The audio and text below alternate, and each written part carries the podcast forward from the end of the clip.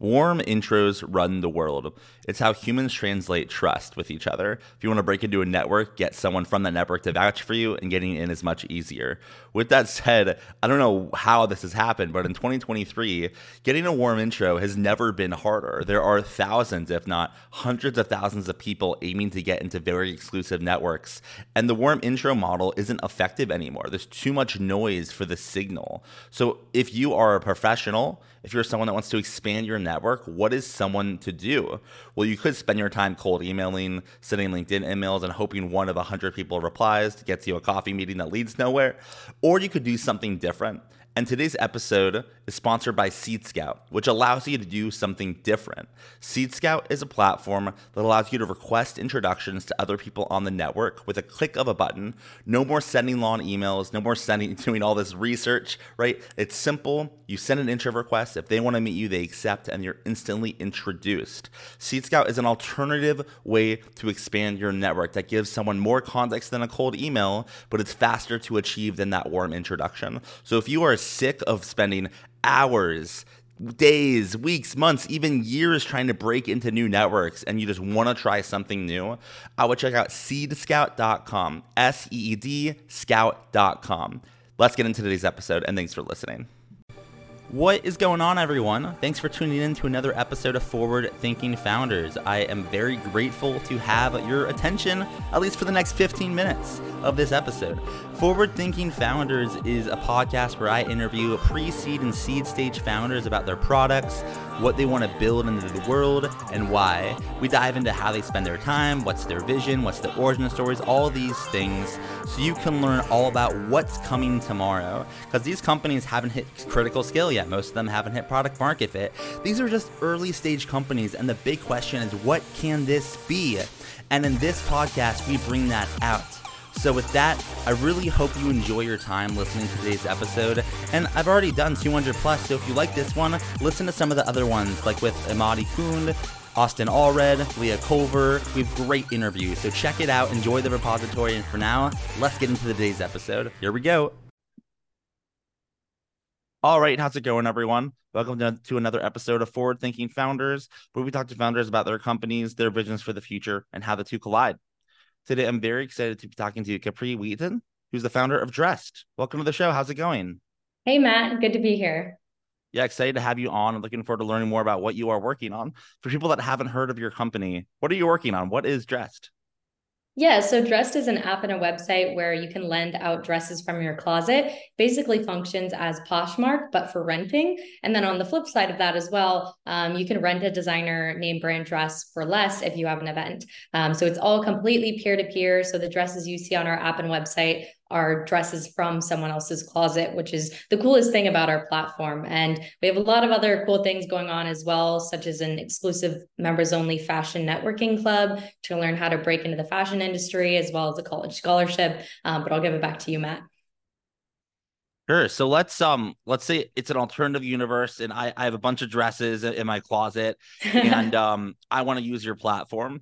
Um walk me through like how does someone actually u- use it? You know, how do they how do they list it? And then how does on the flip side, if someone wants a dress, can you kind of walk through how they can they they can borrow or use someone else's dress?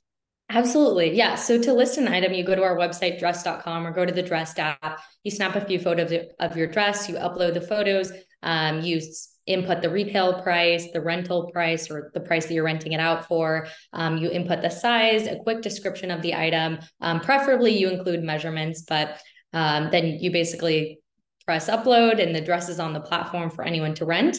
And then um, when someone wants to rent your dress, you basically have to click to accept the order. And then once you accept the rental, you're responsible for shipping out that dress to the end user or the, the end renter. Um, and it's super simple process. You get both of the shipping labels straight to your email. Um, so it's super streamlined. Um, and then on the process of renting, you basically just scroll, scroll through the Dressd app and website, um, find a dress you want. If you need more information, you can message um, and DM with the seller to get more info or more pictures.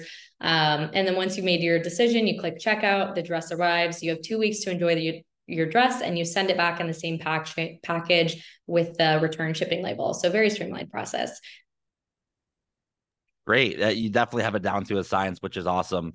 Leads me to wonder yeah. what's the origin story here? Why did you decide to tackle tackle this this problem, this solution? You know, why'd you get started here? Yeah, well, it, it's definitely motivated by my personal experience. So I was in a sorority in college. We had so many events to attend, very low budgets, but um, very specific dresses we would need for specific things.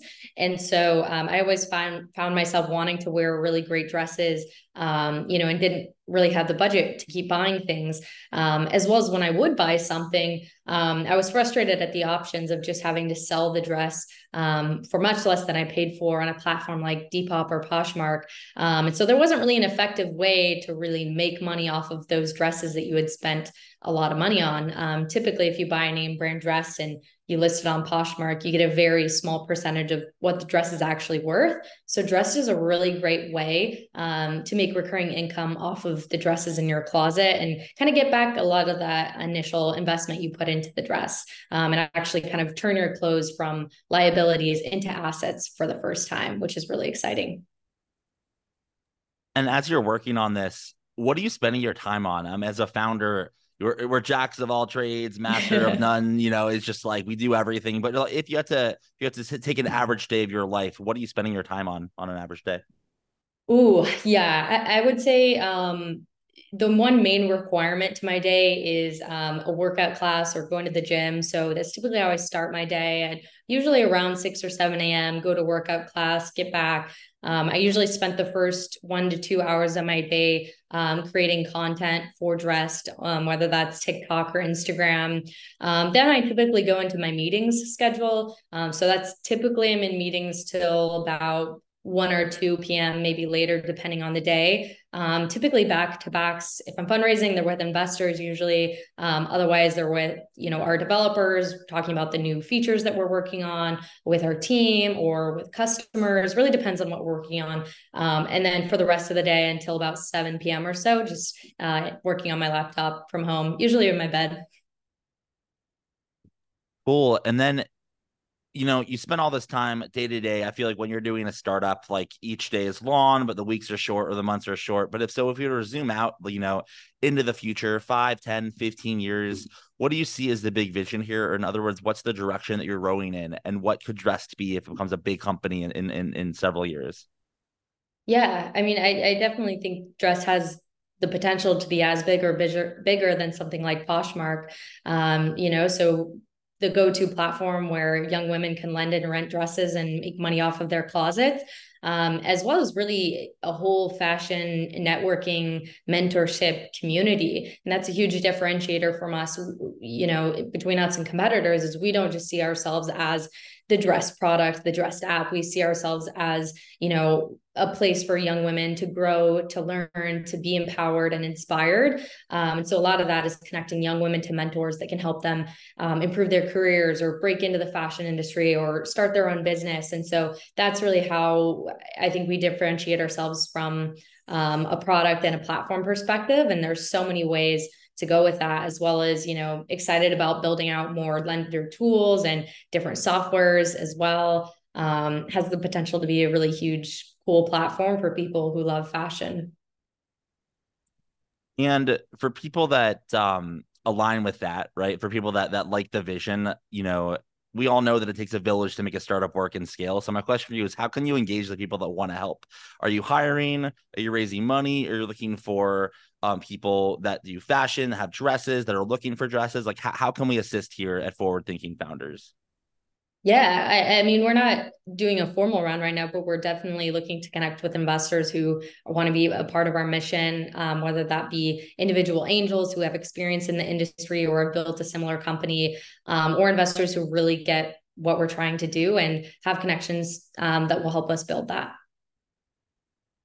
Cool. And then for my last question is for anyone that is interested in learning more and diving in, how can they find you on the internet? Do you have a website, social media presence, an email address? How can someone learn more?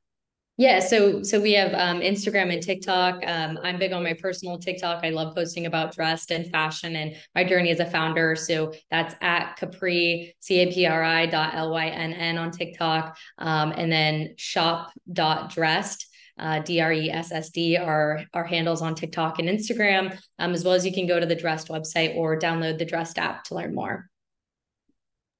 All right. Well, thank you so much for coming on to the podcast. I really appreciate it. Thanks for having me, Matt. Appreciate it.